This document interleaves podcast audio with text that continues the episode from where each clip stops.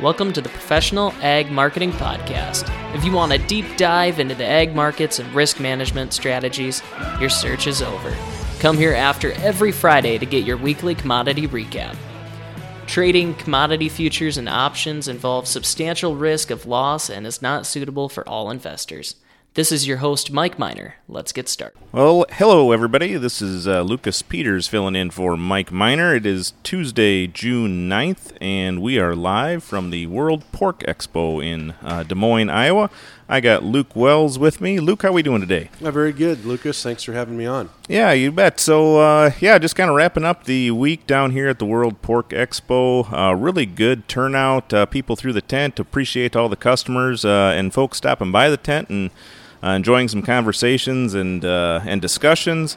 Uh, and I guess let's start there, Luke. So you know, World Pork Expo, the pork uh, market hasn't been real great lately, and uh, not exactly uh, a lot of great news. But what are some of the conversations? How how are the producers feeling that who you talked to this week? Yeah, well, I'll start with the positives. I mean, the sure. weather was really nice, Lucas. It Good, wasn't yeah, 95 was. or 100 degrees, so we we definitely had that going for us here, and a few pop-up rain showers around. Those were kind of always welcome. But no, you're right. We're the, the pork industry. It's we, have been in a tough a tough spot all year, and it's gotten even a little tougher uh, here recently, especially as Prop 12 and, and, and things like that have kind of came forward here. So we, you know, but I will say uh, uh, we had pe- people. This pork industry that were they're they're a group of innovators, survivors, and fighters. Um, and uh, we had uh, you know we had a lot of people show up and and that was a question honestly. I mean with kind of where we're at and, and some negative margins and i mean let's just be real we don't have a profit on the board until next summer you know 12 months out. That is a that is a tough a tough spot our industry's in right? But uh, you know people are stressed uh, there's challenges. It's it's but it's all about how do we you know how do we figure out how to get through this? How do we survive? How do we get better? How do we innovate? So uh, you know, we uh, you know we just got to kind of buckle down and go through that. But producers definitely uh, they've got a lot on their minds and a lot going on, but uh, resilient and, and, dug in, and uh, that's why this is one of the best industries all of agriculture to work out. Right? We we figure things out. Um, but uh, yeah, this week cash hogs probably you know kind of a decent story. Packer demand is you know is still there, ninety six dollars paid. So that market continues to kind of move higher week to week, but you know, demand and, and issues around Prop 12 uncertainty really reflect on the product. And, you know, yesterday's product was still kind of stuck around that mid 80s. Um, we did rally up to close to 90 early in the week, but uh, lost her back in easy come, easy go belly. This morning's uh, midday report was a bit higher on the cutout, but uh, we'll see kind of what sticks. But that'll be the next things uh, moving forward. And, you know, July 2nd is coming pretty quick. Uh, that'll be here before we know it. We'll know a little bit more about our corn crop come you know July second. But uh, you know, producers in general, again, like Lucas said, I'm really glad and we appreciate them all coming, and, and not just producers, but but our friends and allied industry too. But it's uh, you know we got to stay in a defensive defensive mindset, you know, and, and probably all of ag, right? You'll talk yep. a little bit about corn here. We're just things are changing, and we need to all be a little more on the defensive here. I'd say, Lucas. Yeah, that's right. You know, and, and you know, I haven't been involved in the uh, pork industry as many years as you have, Luke, but I was kind of wondering what the overall mood of the show would be, uh, and the attendance, right? Like, like it, we haven't had a lot of good news in the pork industry of late, uh, but overall, like you said, this is a pretty resilient bunch. Um, very, you know, positive outlook, and and I guess that's probably uh, the farming mentality overall. If you get caught up in the short term bad news, you probably wouldn't be the, in it for the long haul. Yeah, and uh, it was good to hear that a lot of our customers and, and prospects and folks in the industries are in it for the long haul, and we look forward to that. Um, so yeah, kind of a, a, good good show at World Pork Expo. Look forward to seeing everybody again next year. Uh, of course, while we're down here and and on a Friday, about an hour ago, uh, we had the uh, June WASDE report come out. Um, a bit of a yawner uh, as a report goes. The you know the markets didn't react really big, and and when we start looking at the information in it, uh, not a, a, lot of changes. You know, new crop side they really didn't they didn't change any yield or acres or anything like that. Of course, we got our acreage report, you know, big report coming up at the end of the month. Um, but what are some other uh, takeaways that uh, you saw in the WASDE report, uh, Luke?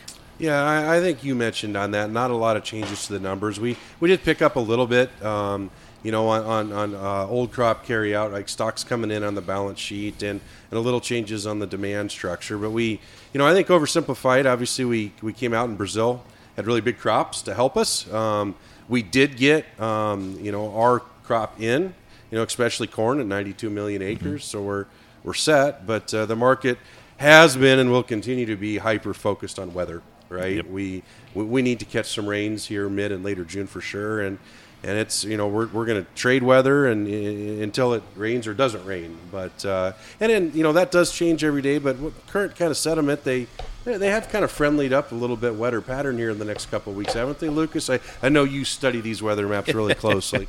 Well, I don't know if I study them, but uh, uh, you know that uh, you look at the WASDE report. Not a lot of good, or not a, not a lot of big information, not a lot of big news, and we didn't really expect it going in. Um, you know, kind of dropping that demand in the old crop, and that's kind of carry into that new crop balance sheet. Um, you know, corn getting to 2.2 billion bushels.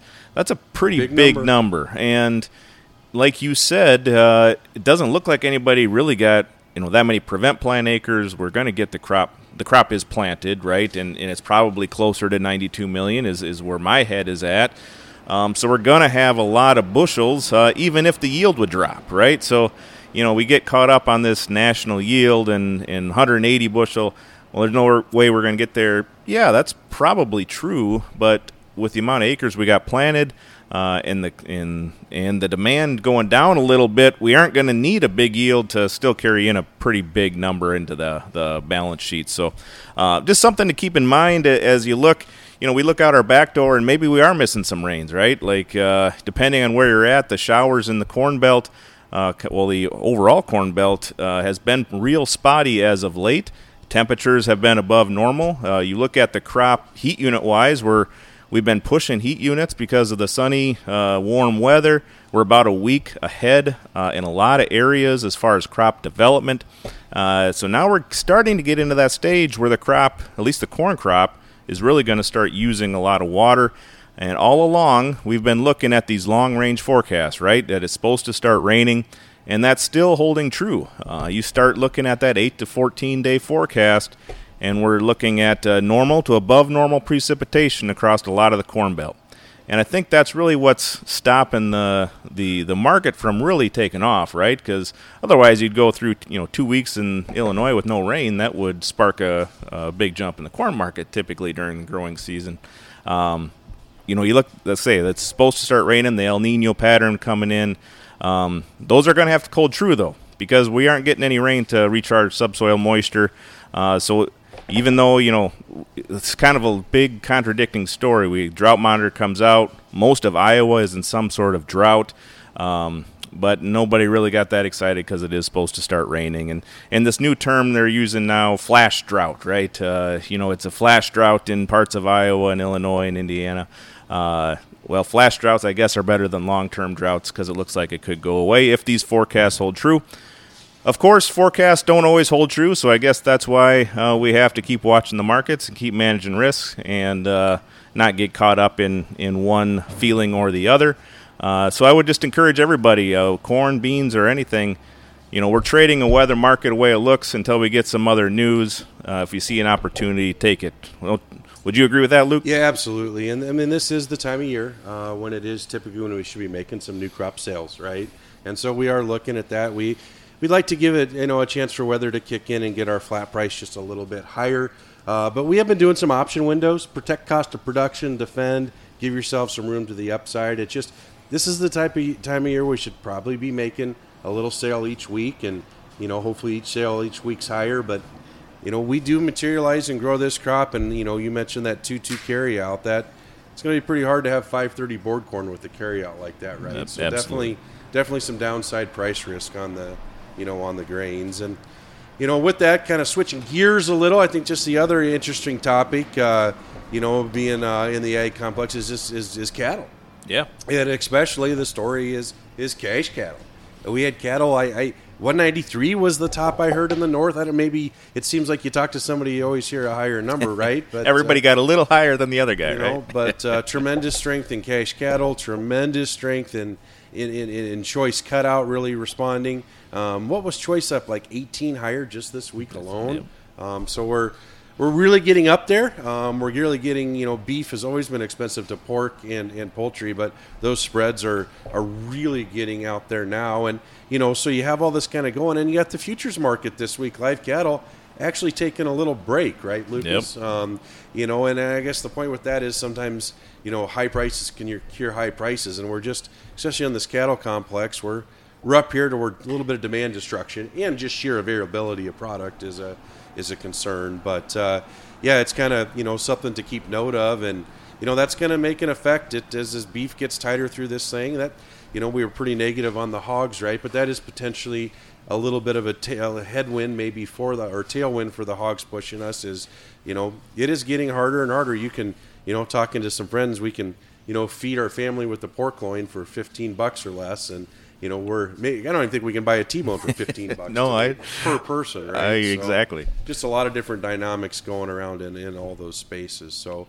Um, again, I just might, you know, thank you for everybody we saw at World Pork Expo. If you're anyone involved in the in the pork industry and you didn't make it this year, I would say put it on your radar for next year. And uh, you know, other than that, I'll pass it over to Lucas for some final comments, and I think we're ready to wrap. Yep. Nope. Thanks, Luke, for uh, your insights there. Thanks for everybody for uh, stopping by the World Pork Expo tent, and look forward to to seeing you next year, and of course, helping you out every week in between. So, have a good weekend.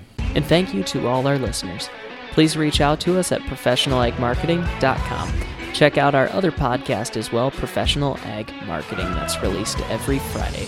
Trading commodity futures and options involves substantial risk of loss and is not suitable for all investors. See you next time.